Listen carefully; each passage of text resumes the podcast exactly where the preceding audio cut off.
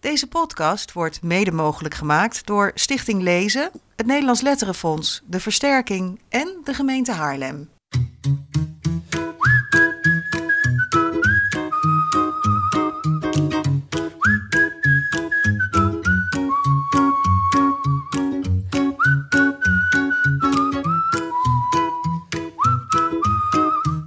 Vanuit Vondelseers in Amsterdam is dit de 17e aflevering van de Grote Vriendelijke Podcast. De enige Nederlandse podcast die helemaal over jeugdliteratuur gaat. Mijn naam is Jaap Frieso, kinderboekenrecensent van jaaplees.nl. En naast mij zit Bas Maliepaard, die jeugdliteratuur bespreekt in Dagblad Trouw. En we zitten niet zomaar ergens, we zitten op de Uitmarkt. En eh, met heel veel publiek. Ja, laat ja, je horen. laat je eens horen. Echt heel veel, hè, ja? Geweldig. Ja. Ja. iedereen zit met koptelefoons op, zodat ze het goed kunnen horen. En eh, nou ja, het is voor ons heel bijzonder om zo op de uitmarkt te zitten, toch? Ja, zeker. Want de Ja. Uitmarkt is toch ook wel de nationale aftrap van het culturele seizoen. Hè? Rondom het eh, Museumplein en het Leidseplein krijg je het hele weekend voorproefjes van alles wat er de komende tijd op het gebied van theater, muziek, beeldende kunst, eh, film, literatuur te gebeuren staat. En wij zitten hier lekker een beetje in de luwte. Het is buiten hartstikke warm en hier binnen goed te doen. In het prachtige gebouw van het oude filmmuseum in het Vondelpark. Ehm, en bij ons, ik wou zeggen aan tafel, want het staat in ons draaiboek, maar we zitten op een bank. Hè? Dus even thuis. wennen. Ja. Ja, eh, maar naast ons op de bank zit een eh, veelzijdig kunstenaar, zo mag je hem wel noemen, toch? Dacht het wel, want hij is schrijver, illustrator, dichter, vormgever. Wat ben je eigenlijk niet, Ted van Lieshout? Applaus voor Ted van Lieshout, dames en heren, onze gast van vanmiddag. Dankjewel, dankjewel. Welkom. Welkom Ted. Voor mensen die jou nog niet zo goed kennen, je bent niet weg te denken uit de Nederlandse jeugdliteratuur. Je won zo'n beetje alles wat er te winnen valt. Een hele berg griffels, waaronder de Gouden, de Woutertje Pieterse prijs in 2009 en de Theo Thijssen prijs voor je gehele oeuvre. En eh, je debuteerde 33 jaar geleden en blijft ongelooflijk productief. Alleen de afgelopen vier jaar al heb ik eventjes uitgerekend verschenen en rond de 25 boeken waar je bij betrokken was. Is het waar. echt zo? Heb je Ja, dat geteld? 25, ja. Daar zitten ook wel kleine Boris boekjes bij, maar 25. Dus je bent ongelooflijk eh, productief. En ja, zowel romans voor volwassenen, boeken voor kinderen over kunst, poëziebundels en natuurlijk de prentenboeken over Boer Boris. Waarvan er al bijna 300.000 verkocht zijn, hè? Ja. Ja, ja. Kijk je er zelf van op dat het er 25 zijn? Nou, van de afgelopen. Ja, ja, ja, ik weet dat het er ongeveer 85 in totaal zijn. Maar 25 in de laatste vier jaar, dat lijkt mij... Dat lijkt mij Gaat, gaat maar. Ik ga- Hier, Ja. hier moet een Ja. factcheck Ja. op eh, plaatsvinden. Ja. eh. nou, we gaan straks eh, vast nog even over Boer Boris eh, eh, praten. Maar waar we voor je, we je hebben uitgenodigd, is het boek wat hier vooraan op het podiumpje staat. Dat heet Kleuren. En het is een ten- tentoonstelling over kleur en kunst. En traditiegetrouw vragen we onze gasten om aan het begin van het gesprek de eerste zin uit het boek voor te lezen. Nou, is het bij jou, opent het boek met een wat ouder gedicht van jou al? Nee, dat bedoel je niet. Nee, ik bedoel echt de eerste zin. De eerste zin? Niets. Dat is het. Ja, het is maar één woord. Ja, daar doen we het mee, toch?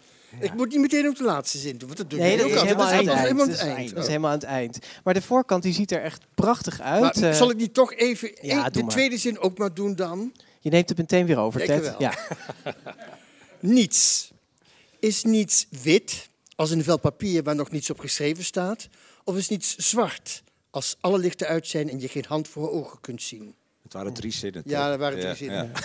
ja. En wat dat met kleur te maken heeft, daar gaan we het straks eh, over hebben. Maar Ja. ik wilde even over de voorkant beginnen. Want ja, jij eh, geeft ook al je boeken zelf vorm. Het ziet er weer prachtig uit. Misschien kun je het voor de mensen die thuis luisteren eh eventjes vertellen hoe het eruit ziet. Ja, ik ben, ik ben eigenlijk wel verrast dat iedereen het zo mooi vindt. Althans, degene die, van wie ik het gehoord heb. Want ik vond het zelf wel aardig, maar een soort tussenoplossing. Ik wilde eigenlijk een heel andere omslag maken, maar dat was te statisch. Dat vond ik eigenlijk niet mooi. En toen dacht ik, nou laat ik dan toch maar de scheurletters die ik heb gemaakt gebruiken om daarvan woorden te maken. Dus groen, rood, geel, al die woorden heb ik ook in die kleuren gemaakt. In verschillende nuances van die kleuren. En die heb ik als een soort collage over elkaar heen gezet. En deze lettertjes heb je allemaal uitgescheurd uit papier. Nee, die Oh. letters heb ik getekend. Ja. En eh, ik gebruik dus wel, de L bijvoorbeeld, is wel steeds dezelfde L. Maar het is, niet, het is dus niet zo dat ik voor elke L een aparte L teken. Maar je zegt scheurletters omdat ze er een beetje uitgescheurd uitzien. gescheurd Oh, zijn. ja. Ja. Ja, ja.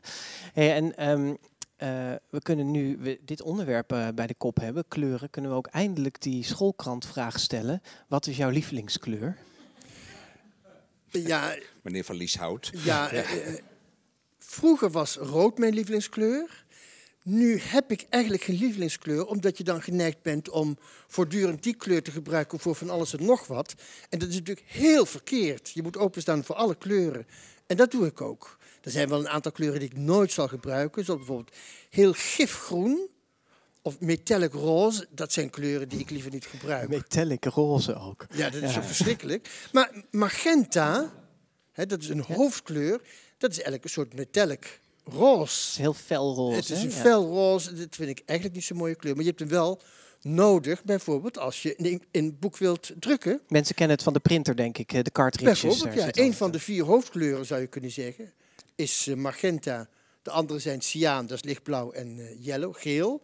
Dan heb je nog de niet-kleuren zwart om eh, de nuances aan te brengen in kleurenreproducties. Ja. Dit was een lang antwoord op de vraag wat je lievelingskleur is. Dit is het is dus rood. Ja, Officieel rood. Want je schrijft in dit boek een hele leuke anekdote over hoe dat met de fiets, hè? Ja. Kun je die even kort vertellen? Ja, dat kan ik zeker wel. Toen ik vijf was, eh, kreeg ik mijn eerste fiets samen met mijn broertje, die was vier. En de deur ging open en daar stonden onze fietsen, onze nieuwe fiets. Een rode fiets en een blauwe fiets. En die blauwe fiets was voor mij. En die rode fiets was voor mijn broertje. En ik dacht, ja, maar iedereen weet toch dat rood mijn lievelingskleur is? En waarom krijg ik nou die blauwe fiets? Maar goed, die blauwe was voor mij. En ik ben wel altijd wel zo geweest, als een cadeautje voor mij is, dan is het ook voor mij. En dan kan het niet geruild worden. Dus die blauwe fiets was van mij. En vervolgens gebeurde dat mijn broertje een paar jaar later een ongeluk kreeg met die rode fiets. En nog weer later werd die rode fiets gestolen, terwijl mijn fiets werd nooit gestolen door niemand. Ik kreeg ook nooit een ongeluk meer, dus ik was toch wel heel blij met mijn blauwe fiets. Dus blauw werd iets meer je lievelingskleur op dat ik vind moment. blauw ook prachtig. Ja. Ik vind het misschien nu wel mooier dan, dan rood. Vooral ultramarijn bijvoorbeeld, dat is toch wel een heel erg mooie kleur blauw. Ja. Ja. Hey, we gaan straks uitgebreid over kleuren plaatsen. Maar we hebben nog een ander boek voor jou hier eh, liggen. Een boek waar wij allebei heel erg enthousiast over eh, waren. Ze gaan er met je neus eh, vandoor. Ja, we houden allebei braaf meteen het boek omhoog voor het publiek. Ja. Dit, dit boek was een, eh, een, een, een GVP-tip van ons. Wij vonden dit een, eh, een- fantastisch boek. Eh, alleen tot onze verbazing heeft het geen griffel gewonnen. Nee, Geen, sil, geen, geen, Nee, geen penseel. ik Geen... ben ook heel onverstuur.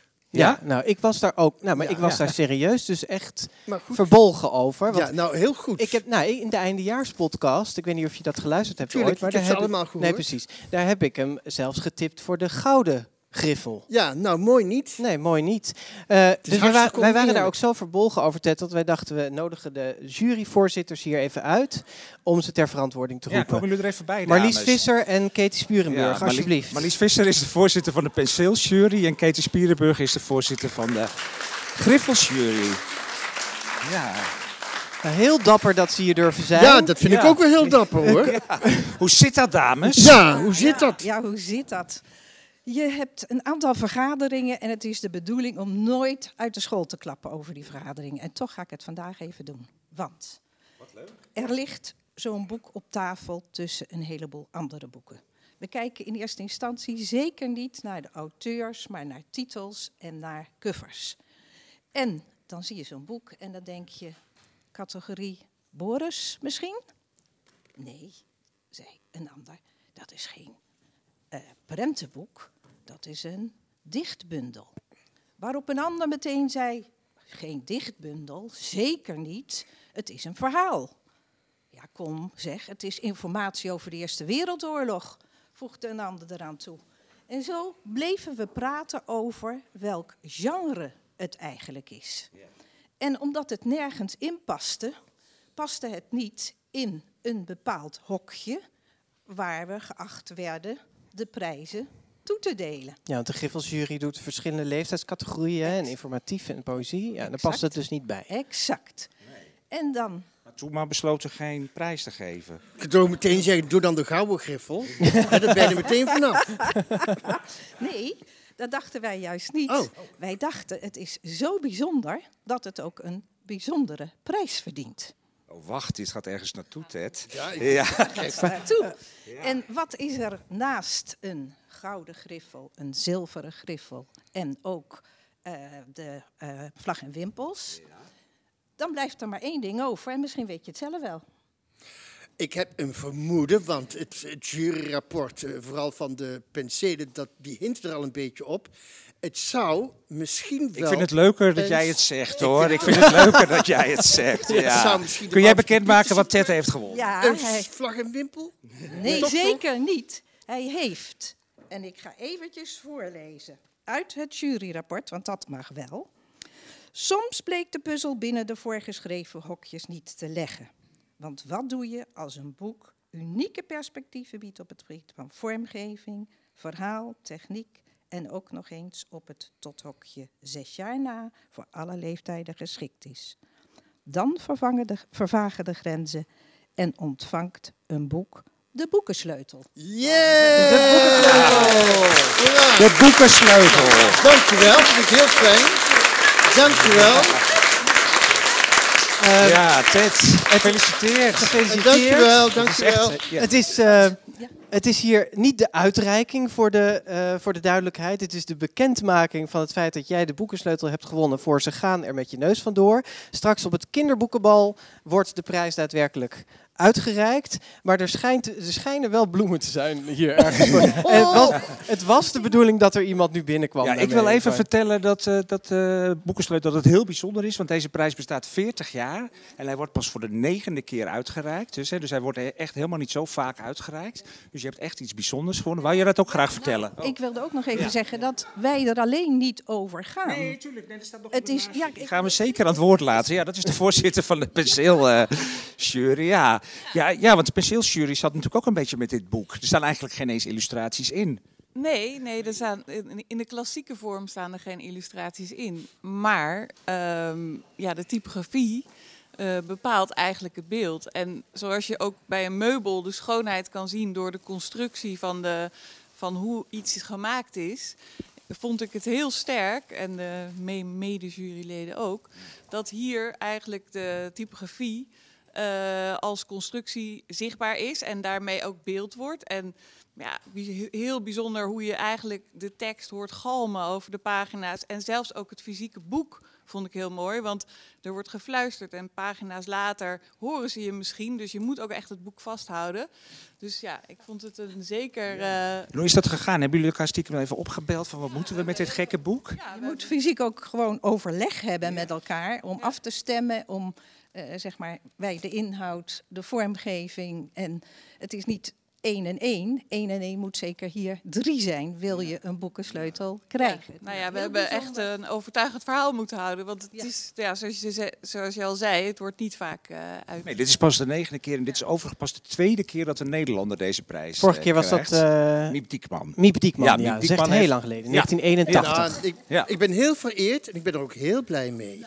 Nou, daar zijn de bloemen. Die Ja, zijn, zijn de eh, bloemen, ja. Prachtig, heel mooi, heel mooi. Alle kleuren zitten erin. Dankjewel. Een prachtig kleurrijk Dankjewel, eh, boeket, inderdaad.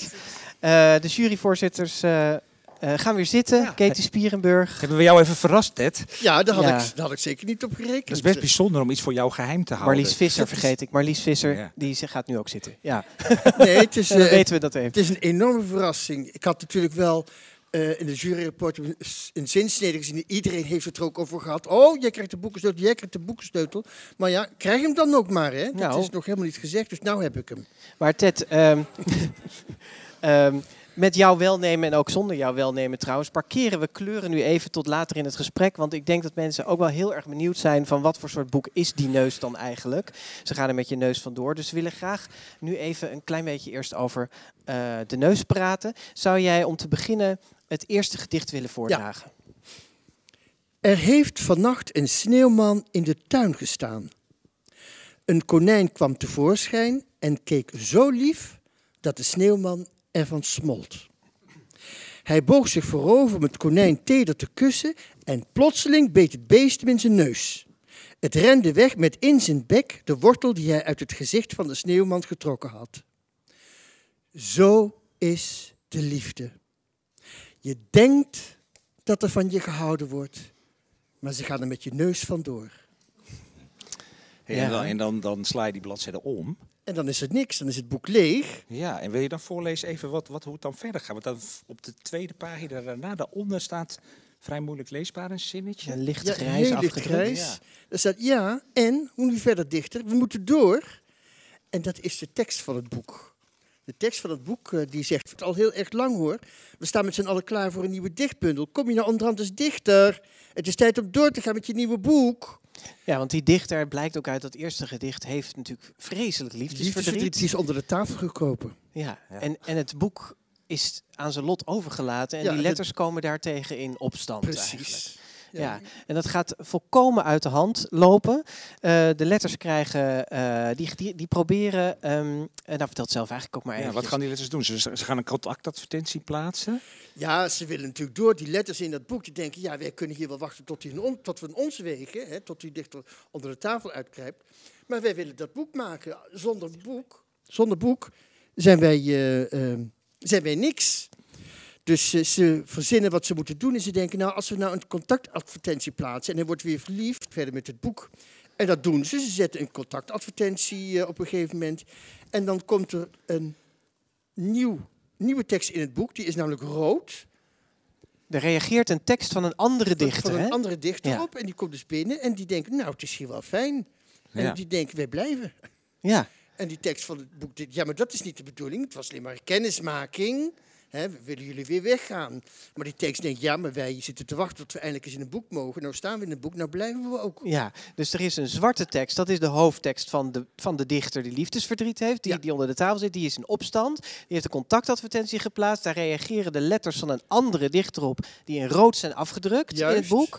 En die gaan met elkaar in gesprek. En dat blijkt eigenlijk geen match te zijn. Als we het zo vertellen, ik snap ja, ja, jij, vertelt het juist heel goed. Ja, toch? Ga door, veel Precies, beter dan ik. onderbreek me even Oké, niet, ja? sorry, ja. Ik was zat er net lekker in. Ehm, maar goed, dan die rode letters die, die, die zijn van dichter Hilda Steunvoet. Ja, En eh, zij hadden eigenlijk gedacht, onze dichteres kan wel de nieuwe partner van Ja, die ja, ja. liefdesverdriet dichter zijn. maar die dichter is hartstikke homo. Die is hartstikke homo, die wil helemaal geen Hilda. Nee. Nee, wil een Hilco, maar ja, die, Ja. die reageerde Nee. niet. Nou ja, en dan, krijgen, dan willen ze dus, nou, hoepel maar weer op, die rode letters. Maar dan krijgen ze ruzie. Ja, Eh, Ja. En dat loopt ja want die, die uit de zwarte letters, die willen dat die rode letters weer eruit gaan. Want het is hun boek. Lees eens voor Maar die- bladzijde 30, 31. Ja, hier. Dit is, ik ben ook benieuwd hoe je dat voor gaat lezen. Omdat die, het staat allemaal zo door elkaar. Oh ja, dan moet ik het... zien Ik, aan, het publiek ook. thuis kun je het Ja. niet zien. Maar ik laat het eventjes zo zien. Aan Ja. de zaal hier. Lees maar even voor, dan eh, laten wij het zien. Rot op, ga, sterf. Oh hemeltje lief, wat doen ze nu? Ze duwen ons om. We moeten onmiddellijk terugduwen. Dadelijk duwen ze ons uit ons eigen boek. Dat kunnen we niet laten gebeuren. Ja. Ja. En, Maar en dat is in de typografie, hè? dat staat ook echt schots en scheef. Ze duwen die letters er ook echt. Ik heb dit ook nog nooit voorgelezen op school. Nee, Dat kan gewoon niet. Je moet het echt zelf lezen.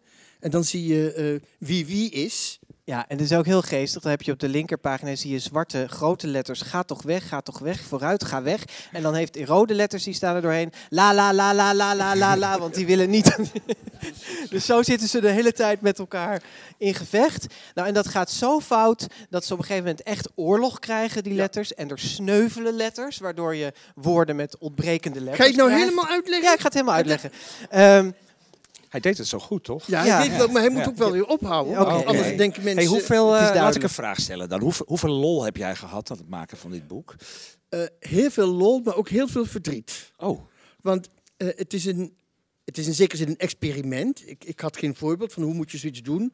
Dus ik heb het helemaal moeten uitvinden van hoe kan ik dit nou het best eh, eh, verwoorden.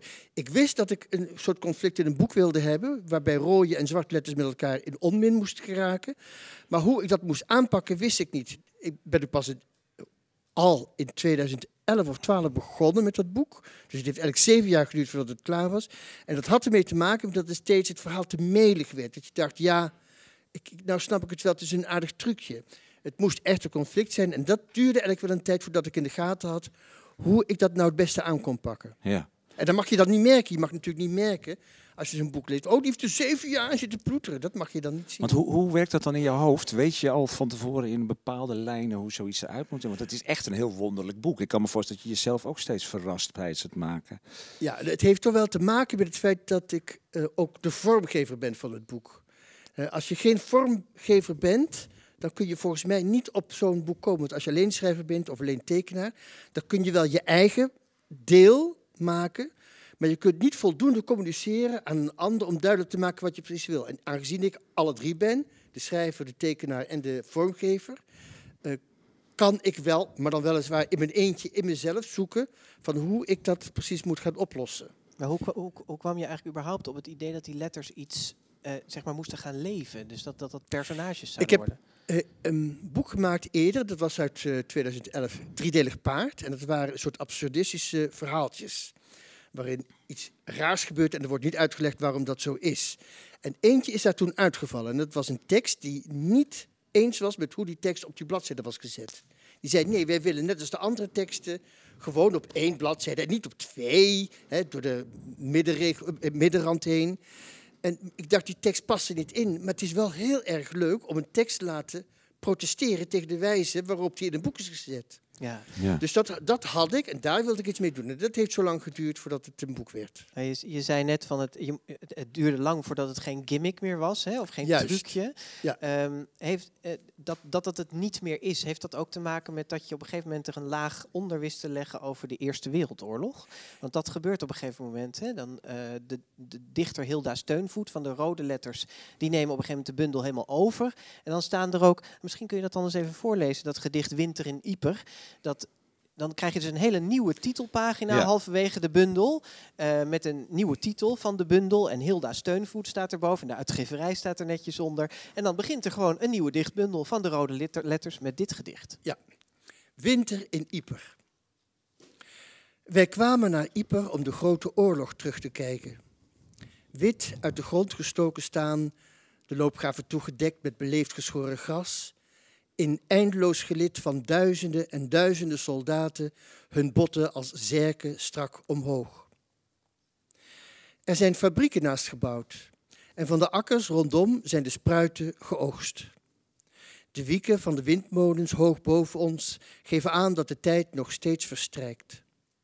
We lopen door bevroren slijk naar waar de jongens liggen. Zo bewaart Ieper de doden van een eeuw geleden. Ze kregen verse stenen boven hun gebeente en hun namen blijven scherp gesneden in het gesteente. Of heten voortaan known unto God. Wie zond de jongens de dood in? Hun vaders en moeders niet. Er zijn geen ouders meer die huilen dat hun zoon ver weg van Ieper het leven liet. De tijd ging honderdmaal heen. Alleen de trabbekau is er nog en elke winter vindt het gras bevroren tranen terug. Het is natuurlijk van een heel ander kaliber Nou. natuurlijk dat gedicht. Het is veel ernstiger, dus het moest ook weer niet te zwaarmoedig worden. Dus het is ook gebleven bij één gedicht over die oorlog, maar wel alle gedichten in het, eh, die erin voorkomen gaan over de sneeuw, over de winter in zekere zin, over hetzelfde thema. Maar waarom, zoals Bas vroeg, is, is die Eerste Wereldoorlog in dit boek verzeild geraakt? Omdat ik helemaal gefascineerd was. Ik was naar Ieper geweest, bijna 100 jaar nadat de oorlog was verdwenen. En ik vond het eh, heel erg indrukwekkend, indrukwekkend om bij Ieper al die graven te zien. En omdat ik als thema sneeuw had gekozen, paste dat gedicht erin. En gaandeweg is dat, ja, het is een beetje hetzelfde als met dat je aan het koken bent. Dan denk je, oh, er moet nog een beetje peterselie in, er moet nog een beetje zout in. Op die manier maak je op een gegeven moment een lekker gerecht. Ja. Ja. En zo gaat het met een boek ook. Je begint met een idee en dan moet je dat gaan aankleden totdat het een, eh, een heerlijke maaltijd wordt. Ja, ja maar het, het klopt wat ik zei, dus dat eigenlijk doordat dat, dat idee erbij kwam, dat je eh, dat gimmick-gevoel bij jouw idee van die letters kwijtraakt. Dat heeft er wel toe bijgedragen. Ja. Maar daarvoor had, was ik al zover dat doordat ik... eh, ik, had, ik had een aantal ideeën hoe ik het kon doen. En één daarvan was dus een verliefde dichter. Een andere was eh, dat er alleen maar tekeningen in het boek stonden. Dat de tekst daarom ging protesteren. Van wanneer komen wij eens aan de beurt? Maar dat, dat, dat werkte niet goed. Dus ik heb al die plannen, die heb ik allemaal bestudeerd en uitgewerkt. En toen bleef dat van die verliefde dichter het meest over als iets waarop je aan de ene kant wel kunt lachen, maar dat je toch denkt, het is niet een gimmick. Ja, ja. Nee, want eh, nog even over, jij zegt het thema is sneeuw, maar voor mij is, eh, iedere lezer heeft natuurlijk zijn eigen interpretatie, maar voor mij is oorlog en, en met elkaar in gevecht gaan en elkaar het licht in de ogen bijna niet gunnen, dat, dat is ook wel een soort thema. En dat doen die letters heel letterlijk met elkaar. Ja, maar alle gedichten die erin staan, op één na, die hebben te maken met sneeuw. Ja, Oké, ja. Maar gaan, over, is- gaan over oorlog. Ja, ja maar dat is Ja. ook eh, de rode draad, zou je kunnen zeggen. De sneeuw is misschien meer een motief dan, eh, Ja. dan een thema. Ja. Ehm, en en die- eigenlijk vind, wat ik er fantastisch aan vond, dat schreef ik destijds ook in mijn recensie in Trouw, is dat eigenlijk die letters op een gegeven moment ook verbeelden en wat er in die Eerste Wereldoorlog is gebeurd. Hè? Dus de, Ja. de, de oorlog die er eh, op die pagina's plaatsvindt. Ehm, eh, hoe kun je uitleggen hoe je op een gegeven moment de oorlog tussen de letters verbeeldt? Want dat is natuurlijk ook even heel abstract om je dat voor te stellen als je het boek niet gezien hebt. Ehm, is in elk geval één pagina waarop ze, Ted bladert nu, eh, waarop ze naar elkaar schieten. Dus dan zie je Oh. allemaal een soort van kogelregens, maar dat zijn dan letters. Ja, of de letters worden steeds groter, hè? Ja. Bijvoorbeeld. Ja, op Ik deze laat het nu zien, even het boek voor de luisteraars. Vuur, presenteer het geweer, staat er dan. Geweer in de aanslag. vuur. Ja. En je ziet dan alleen maar stok- en staartletters, eh, dat zijn dan de geweren. En hier wordt er geschoten. Ja, dat is wat ik net beschreef. Dat al die kogels Dat zijn kogelregels in regels. Maar Ja. het is allemaal uitgebeeld in letters. Ik heb het gevoel bij zo'n soort boek dat als je daarmee aankomt bij een uitgever, dat hij ook wel denkt: OMG in goed Nederlands. Wat, hoe, eh, Ja. hoe gaan we dit eh, uitgeven en eh, aan wie gaan we dit verkopen? Ehm, het lijkt wel alsof jij een van de weinige makers in Nederland bent die echt volledig carte blanche heeft. Die gewoon alles kan maken wat hij maar wil. Klopt dat? Ja, bof hè? Ja, maar dat is wel echt zo. Ja, Hoe komt dat toch? eh, dat is begonnen met de vorige uitgever van Leopold. Dat was Lisbeth ten Houten. Die had niet zoveel verstand van gedichten, maar vond dat wel leuk. En ze, de eerste dichtbundel kreeg meteen een vlag en wimpel. Dus ze dacht, nou, hij weet kennelijk hoe het moet.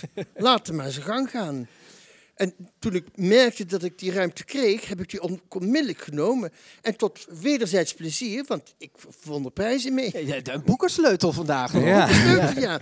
Maar nu hebben we inmiddels een andere uitgever en die heeft precies hetzelfde eh, overgenomen. Ja, want ik veel laat van die- mij, die laat mij gewoon mijn gang gaan. Ik, ik, ze, ze komt nooit met een briefje. Wil jij iets eh, schrijven in die en die serie? Dat doet ze nooit. Nee. Ik geloof er dat ze staat dat altijd beter achterin de- Weet, dat ze dat beter niet kan doen. In jouw boeken staat altijd algehele boekverzorging Ted van Lieshout. Daar moet ik al een beetje om lachen. Denk jij, Waarom? Nou ja, dat ding, jij hebt het echt helemaal naar je toe getrokken. Het is helemaal in jouw Ja. handen, hè? Er komt Ja, niemand... Het enige wat ik niet doe is drukken. Nee. Maar is dit wel bijvoorbeeld zo'n idee, hè? Ik bedoel, di- di- dit, eh, ga je dat halverwege uitleggen van waar ben ik nou mee bezig? Ik, ik dacht ook van, nou, ik ben benieuwd wat ze ervan vinden. Ik had eigenlijk geen flauw idee. Van, zullen, ze het wel, zullen ze het snappen? Zullen ze het wel leuk vinden? En tot mijn verbazing eigenlijk vonden ze het... Want Ria, dat is eh, iemand die ook bij de uitgeverij werkt, die leest dan ook mee. En die waren allebei enthousiast. Ik dacht, oh, nou, misschien is het dan toch wel een aardig boek. Maar het, het klinkt ook alsof het heel eenzaam kan zijn. Dat je als je alles is in heel je eenzaam. Nee, ja, maar dan trekt hij een heel dramatisch Ja. gezicht. Maar wat ik bedoel is dat je het ook niet echt spiegelt aan iemand anders. Dus je moet, je moet dat zelf ook kunnen dan blijkbaar. Ja. Dat je, Eh, dat is ook best lastig. Ik moet, het, ik moet het wiel steeds zelf uitvinden, in zekere zin, maar dat is ook het leuke. Het leuke eh, is om eh, oplossingen te vinden voor een probleem wat zich eh, aandient. Maar heb je ook mensen dat je denkt, dit gaat helemaal niks worden? Ja, ja, ja, toch wel? Nou, maar daarom heeft het ook zeven jaar geduurd. Het heeft, het heeft regelmatig in de kast gelegen, omdat ik gewoon echt niet wist hoe ik verder moest.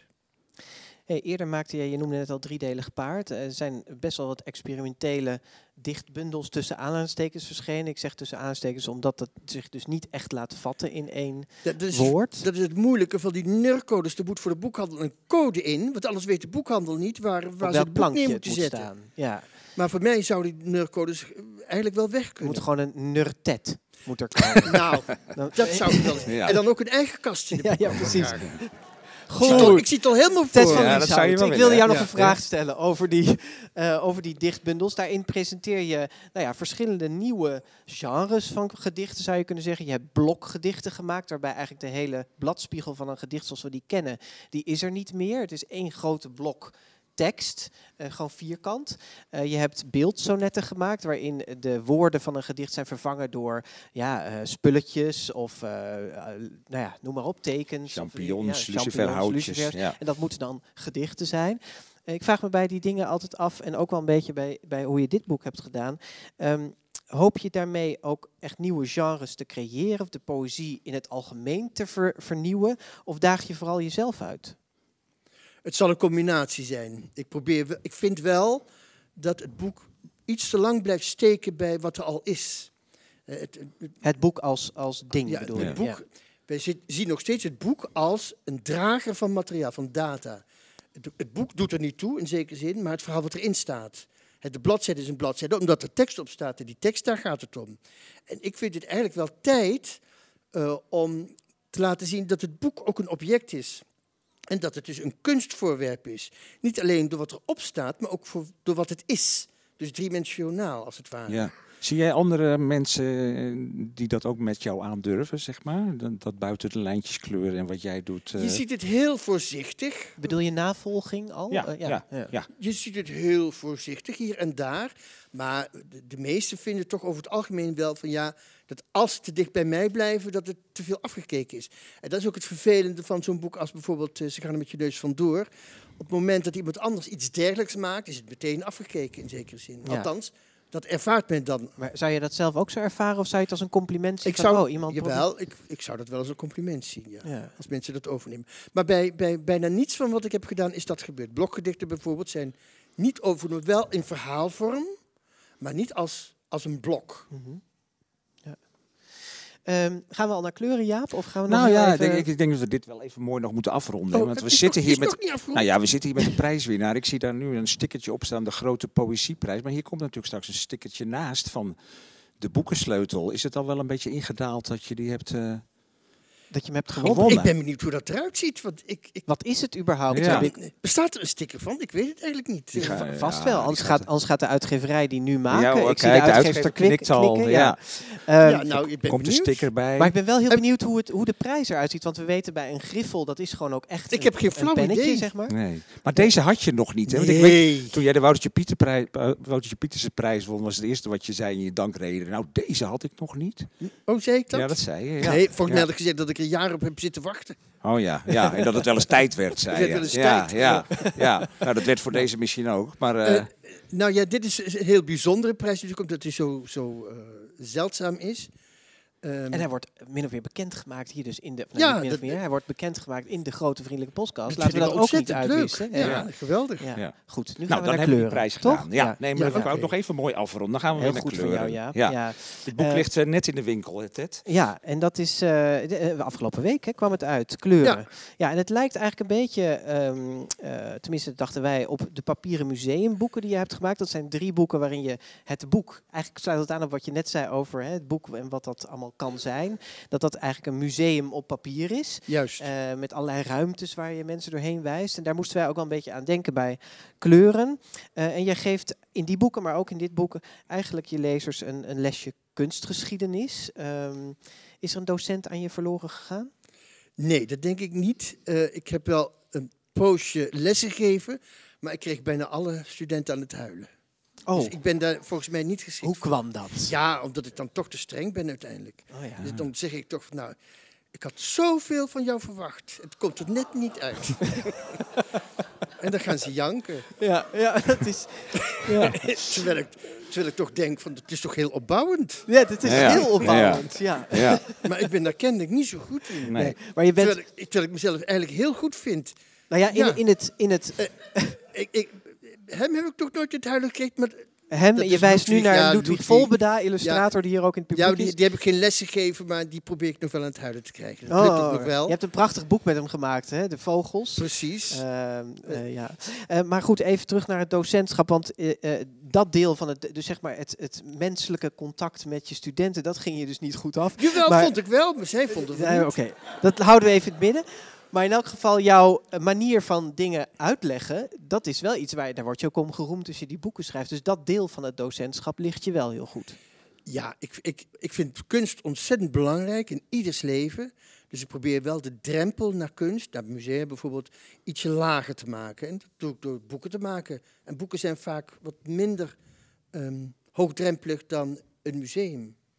Maar uiteindelijk het doel is wel dat mensen naar het museum Dat gaan. is kinderen dat is het dus ook. doel, ja. Je Dat is, ja, kinderen. oh, eh, dat is het doel, maar als ik dat niet bereik, is dat niet erg. Het gaat mij om het streven ernaar. Het proberen om zoveel mogelijk mensen het museum te krijgen.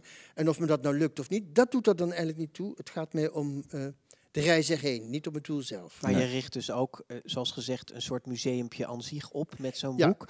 Eh, hier is het onderwerp dus kleuren. Je legt uit waar, eh, hoe kleuren ontstaan, eh, waar, waar ze vandaan komen, zeg maar. eh, wat, hoe mensen ermee gewerkt hebben in het verleden. En je koppelt het aan kunstwerken van uiteenlopende genres. Eh, waar kwam die koppeling vandaan? Dus ook uit die liefde om die kunst eh, bij de kinderen te brengen. Eh, nou, het, het staat ook wel eh, achter in het boek. Ik ben geïnspireerd geraakt door uh, Kasia Sinclair. Die heeft een aantal jaren geleden een boek gemaakt, de, Het geheime leven van kleuren. Ik had al twintig jaar het idee van ik wil graag een boek maken over kleuren, maar het lukte niet. Ik, ik had te weinig hou vast op de een of andere manier. En toen ik dat boek las, merkte ik, wat jammer dat daar geen plaatjes bij staan. Al die plaatjes waar ze naar verwijst, die staan er niet in. Die kan ik dan wel opzoeken op internet. Maar het is, het is net te weinig. En dat kan ik wel. Bovendien kan ik eh, proberen uit te leggen wat ik zelf nog niet helemaal begrijp. Hè, want als je, moet, als je uitlegt wat is kleur, dan komt daar een vraag voor. Namelijk wat is, wat is wit? En dat is is eigenlijk zwart? net waar je net met, komt- mee begon, Ja. met Ja, en, voorlezen. en, en daar komt dan weer een vraag voor, wat is licht? Want, want daar begint het in zekere zin. En dat moest ik eerst begrijpen, voordat ik erover kon vertellen. En dat heeft eigenlijk wel een studie gevergd. Want ik begrijp ook niet alles eh, uit mezelf. Goh. Dus dat moest, Nee. ik dan, Ja. eh, eh, moest ik dan eerst oefenen, zal ik maar zeggen. Daarom zijn het ook vrij kleine stukjes. Heb ik alles opgedeeld in kleine ehm paragrafen, hoofdstukjes. Zodat ik per detail kan uitleggen waar het over gaat. Ja. In plaats van dat ik aan de lopende band aan het uitleggen ben, terwijl ik dan gaandeweg al lang misschien een lezer kwijt ben geraakt. Want je legt echt veel uit. Hè? Het is, hier zit verder niet heel veel Ja, maar vind je het uitleggerig? Nou, je, je- Nee, het- nee, je moet dan nee, Oh, nee, nee Nou, ik vind het wel uitleggerig. Vind je het ja. uitleggerig? Maar snap je het ook? Ja, maar je Oh. legt wel veel uit, toch, in dit boek? Ja. Vind je het te veel? Nee, dat Zeg zegt hij toch niet? Nee, ja, niet zo, je hebt net een prijs gekregen, je hoeft niet zo aangevallen. Ik voel me niet aangevallen. Nee, ik vind het wel een, een boek waarin veel over kleuren uitgelegd ja, ja. wordt. En bovendien staat alle kleuren, als je het woord kleur van een kleur gebruikt, doe je dat ook nog eens in die kleur. Ja, dus Dus rood je legt is dat, rood hoezo, dat Ja. leg je Ja. dus enorm uit. Vind je? Ja.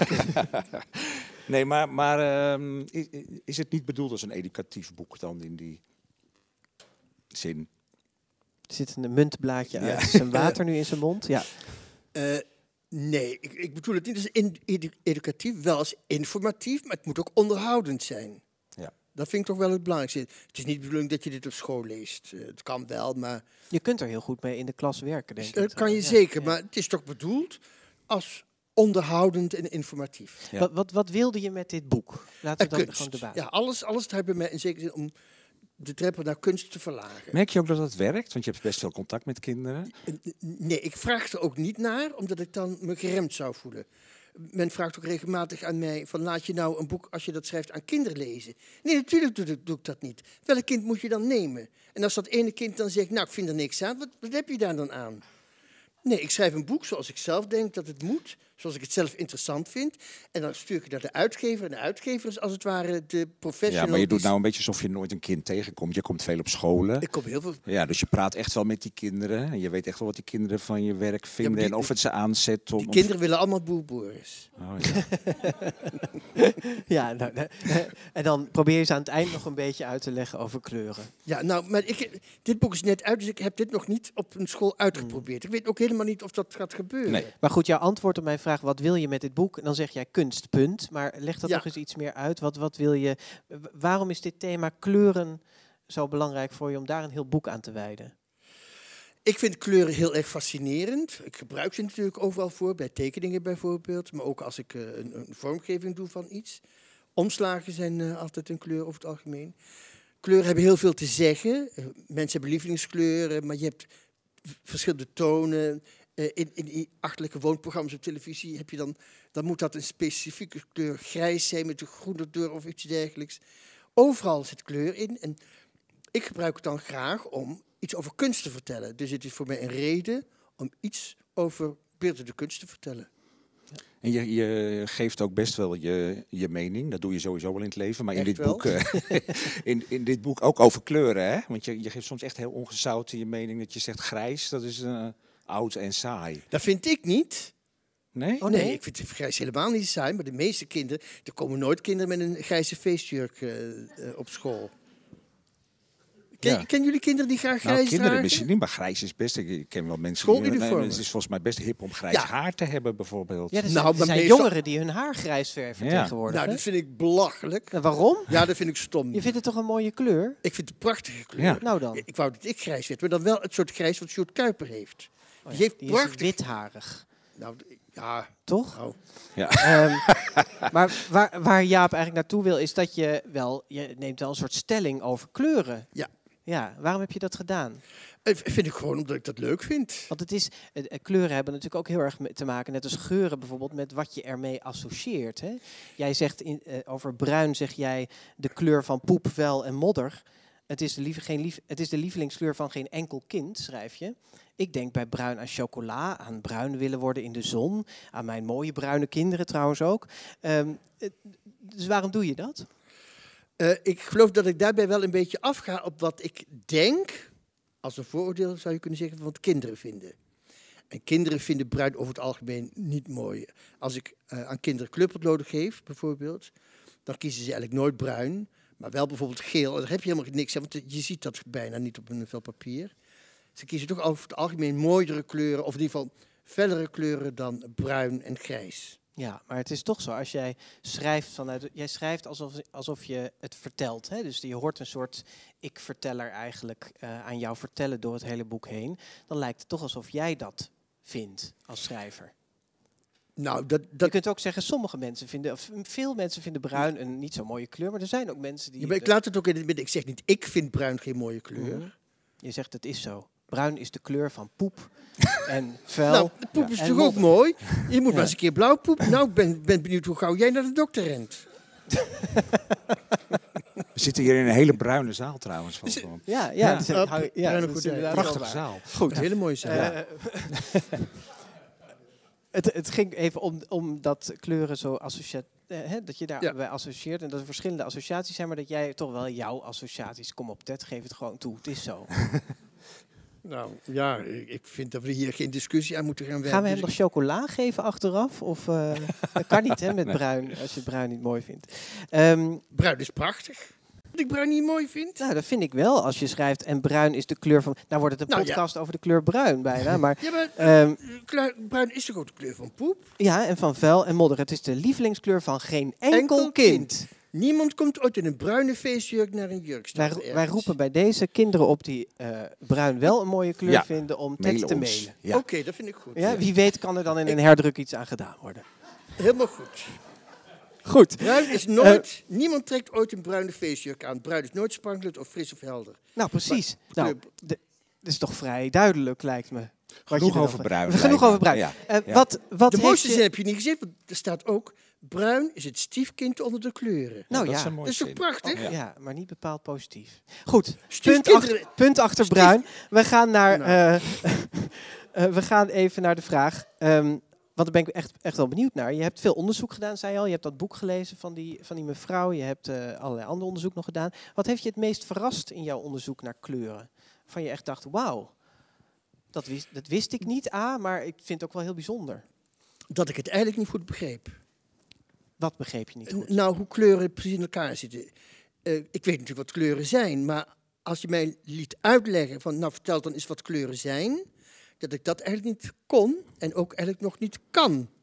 Eh, ik moest, dus alles moest ik uit gaan zoeken en kijken hoe moet ik dat formuleren zo dat je toch redelijk goed begrijpt waar het over gaat. Ja, want je hebt er woorden voor gevonden. Er staan echt heel veel woorden in dit boek. Hè? Het is Heel niet- veel ja, woorden, ja. ja.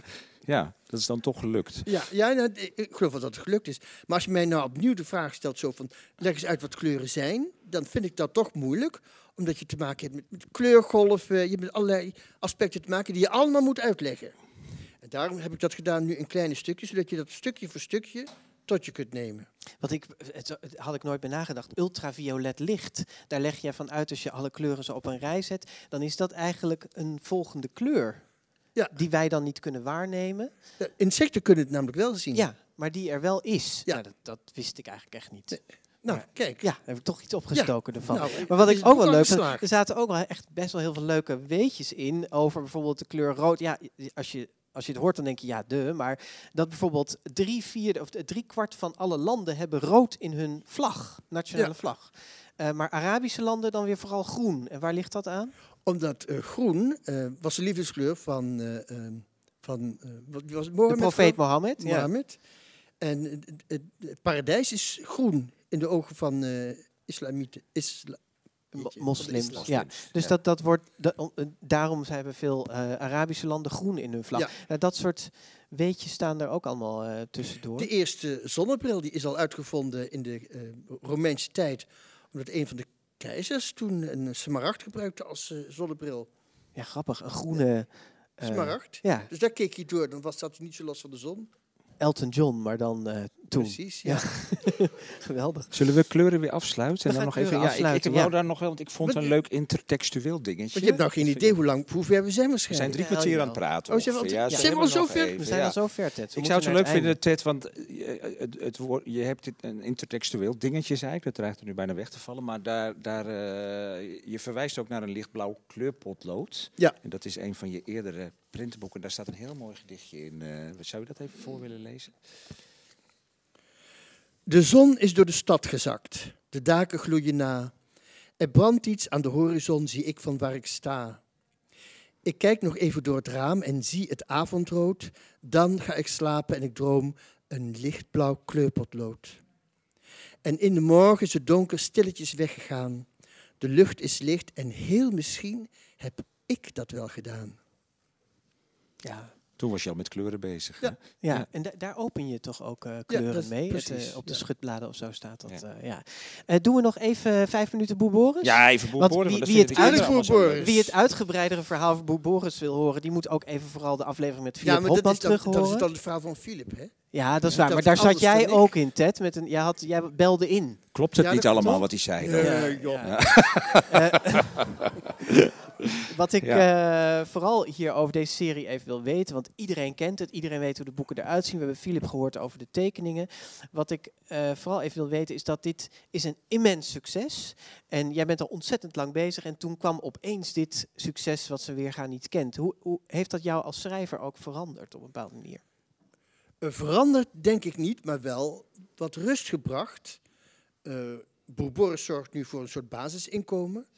Wat betekent dat als een boek, een ander boek niet helemaal goed loopt, dan is dat niet zo erg. Omdat ik terug kan vallen op Boer Boris. Bovendien is het maken van Boer Boris ontzettend leuk. Mede doordat ik het samen met Philip doe. Bijna alle boeken die ik maak, doe ik hem in eentje. Soms wel eens met een andere illustrator. Maar dan is het, komt het regelmatig voor dat je geen contact of nauwelijks contact hebt met die illustrator. En Boer Boris maken Philip en ik helemaal samen. En eh, dat maakt het wel ontzettend leuk om te doen. Bovendien, en dat is wel het fijne van Philip, hij kan alles tekenen. Dus dat betekent dat ik alles kan schrijven. Ja. Ja. Normaal gesproken, als ik eh, een boek schrijf en ik wil het zelf tekenen, dan weet ik dat een aantal dingen niet kunnen. Ik kan bijvoorbeeld geen auto's tekenen, dus het zal dan nooit over een auto gaan. Ja. Maar bij hem kan ik alles verzinnen. Dat is heerlijk. Een hijskraan. En als ik zeg, het moet een, een weet ik veel, een, ehm, een hijskraan op drie wielen, eh, ik, ik zeg maar wat, dan, Dan zorgt doet hij dat. wel dat hij Ja. dat doet. En dat, dat, dat geeft een hoop vrijheid. Maar ik denk dat het ook wel iets doet op het gebied van erkenning, lijkt me, of niet? Ik bedoel, je hebt heel veel erkenning gehad in het verleden en dan vooral van volwassenen ook, van hè, in juries, prijzen, heel veel. Maar dit is ook zo omarmd door ongeveer de massa en kinderen. Ja, nou, wat het leukste daarvan is, en dat merken we vooral als we samen ergens optreden, dan eh, komen we in een kinderboekwinkel of eh, ergens anders op een school. En dan zitten de kinderen daar al klaar. En die hebben soms ook al rode laarsjes aan. Of een overalletje of een petje op. En die kennen die boeken uit hun hoofd. En die, als wij een fout maken, dan zeggen ze: nee, het moet anders, want het staat zo in het boek. En dan, dan smelten wij. Dat vinden we heerlijk. En Ja. dat is dan het leuke natuurlijk als je boeken maakt die ook bij kinderen echt in de smaak vallen. En dat is bij andere boeken voor mij niet altijd het geval. Is dat ook... Meestal wel, maar niet Nee. altijd. En, en wringt dat ook? Denk je niet van, Nee, hoor. lezen jullie Nee, nou ook eens driedelig Nee, hoor, paard? kan me helemaal niks schelen. Nee? Nee. nee? dit is gewoon hartstikke leuk, dat succes.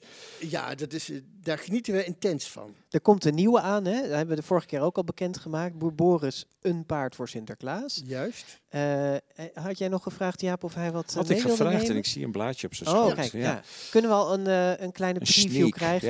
ja. Ook, wacht, ik moet eerst misschien zeggen voor degenen die Boer Boris niet kennen. Boer Nee, en hou de is- microfoon, microfoon even iets dichter bij ja. Boer Boris is een kleuter van de jaren vijf ongeveer. En hij heeft een kleiner broertje en een kleiner zusje. Sam is het zusje die is het kleinst en Berend die zit ertussenin. Oh, kijk, zegt Berend, er is post. Een brief van Sinterklaas. Wat schrijft hij dan? vraagt Sam. Boer Boris zegt, hij schrijft, helaas, helaas moet ik vertellen dat wij schrokken met z'n allen toen hedenochtend vroeg mijn paard de trap af is gevallen. Hij hinkt, schrijft Sinterklaas. Met rust komt alles wel weer goed, maar hoe rijd ik op daak als het zonder schimmel moet? Ik zoek met spoed een ander paard, een paard met sterke benen. Ik vroeg me af, boer Boris, mag ik Knol een weekje lenen? Kijk. En Knol is het paard van boer Boris. Is de nieuwe en dan zegt ja. Sam, maar Knol, roept Sam, het arme beest is nog nooit op dag geweest. hey, probleem. maar dat lost Philip wel op, denk dat ik. lost In- via de pop, ja, nou Ja. maar nog. Hey, dit boek verschijnt eh, begin november, hè? Eh, Ik denk in oktober al. Oké. Ja, Ja. De, de boeken van eh Boer Boris verschijnen bij Godsmer. En de boeken waar we het eerder over hebben gehad, Kleuren. En eh, ze gaan er met je neus vandoor bij uitgeverij Ja. Leopold. Ik wil er nog één vraag stellen voordat we naar de parel eh, gaan, als dat mag. Eh, wij zaten samen een beetje over jouw werk te filosoferen en ook te denken dat je ook al, je hebt wel de laatste jaren wat romans voor volwassenen geschreven, maar zo'n mooie roman als Ge Gebrul, hè, die je voor jongeren hebt geschreven, dat is er al een tijdje niet van te gekomen. Is Nee. dat iets wat nog broeit, wat nog komt? Nee, ik denk Nee? niet dat dat er nog aankomt. Nee. Ik ben nu veel meer op het pad van de mogelijkheden onderzoeken van wat je met een boek kunt. En dan is het maken van een verhaal eh, is dan niet heel erg interessant voor mij. Terwijl aan de andere kant, zeker naarmate ik zelf wat ouder word, heb ik niet meer altijd zin om eh, me met kinderen bezig te houden. Is het wel weer leuk om die kant van mijn persoonlijkheid te stoppen in romans voor volwassenen. Ja, en blijf je zo door experimenteren? Want ik heb het idee Ja, dat je al het ultieme experiment bijna bereikt hebt Nee, met deze nee. malligheid. Nee, als het goed is, eh, eh, komt er volgend jaar wel weer een, min of meer een experimenteel boek. Al is dat een voortborduren op, eh, eh, op de neus. Ja. De neus deel 2. Ze gaan er dit keer niet met je neus vandoor. Nee, ze gaan er niet met je neus vandoor. Nee. Ik weet ook niet of je voor de tweede keer een boekensleutel kunt winnen. Nee, Nee, maar dat- ik, ik denk ook dat de kritiek daarop zal zijn. Ja, maar hij heeft al mijn neus gemaakt, dus daar, daar lijkt het op. Ja, logisch lijkt het daarop. Eh, als je Nou, niet, vooruit, nou, niet vooruit gaan lopen wat de recensenten gaan zeggen. Wacht nou maar gewoon af. Ja. Zometeen vragen we je nog de laatste zin van kleuren voor te lezen. Maar eerst nog even dit. grote vriendelijke parel. Jij eh, schrijft eh, in Boer Boris eh, op rijm. En er wordt ook wel eens gezegd dat jij een van de navolgers van Arnie M. G. Schmid bent. En jouw parel heeft daarmee te maken, geloof ik. Ja, ehm, dat is... Even kijken. Je pakt Oh, het er even bij. Het ligt op de grond. Ja. Dat is het hele Schaap Veronica. Dat zijn alle boeken gezamenlijk die over het Schaap Veronica zijn geschreven. In de 50 jaren al. En ongeveer toen ik 27, 28 was, kwam ik daar voor het eerst pas mee in aanraking. Daarvoor kende ik wel ehm eh, Annie M. G. Maar dan vooral van bijvoorbeeld eh Ja, zuster, nee, zuster. Maar de, de, de versies over het Schaap Veronica kende ik eigenlijk niet. En die hebben toen voor mij eigenlijk toch wel eh, de weg naar het kinderboek geopend. Ik dacht, als je op deze manier kunt relativeren, het droevige en het serieuze met elkaar kunt vermengen tot iets wat aangenaam is, dan is misschien het kinderboek ook wel iets voor mij. Want dat was ik aanvankelijk helemaal niet van plan. Ik wilde eigenlijk kunstenaar worden of iets dergelijks. Maar gaandeweg mijn studie aan de Rietveld Academie, want ik heb een studie als eh, illustrator en vormgeving genoten, ehm, eh, kwam ik erachter van, nou, misschien moet ik toch iets voor kinderen gaan doen. En toen was dit heel duidelijk mijn voorbeeld, eh, het schaap Veronica. Mooi. W- eh, wil je er één strofe uit voorlezen? We hebben niet zo heel veel tijd meer, maar één, eh, ik zie allemaal namelijk allemaal plakkertjes, in je, ja. in je boek, dus je hebt vast iets bedacht. Nee, zei schaap Veronica, ik wil nog niet gaan slapen. We hoeven niet zo vroeg naar bed. Het is toch zaterdag? Wel, zeiden toen de dames groen, wij zitten al te gapen, maar even een verhaaltje voor we slapen gaan, dat mag. Dat is goed, zo sprak de dominee. Wat zal het nou eens wezen? De wolf en zeven geitjes, zei schaap Veronica. Toen nam de dominee zijn bril en ging een sprookje lezen van al die kleine geitenkinders zonder hun mama. En toen de geitenmoeder thuis kwam met een mand vol eten, toen waren al haar kinders weg. Begrijp je hoe schrok? De wolf was in het huis geweest en had ze opgegeten. Alleen het kleinste geitenkindje zat nog in de klok.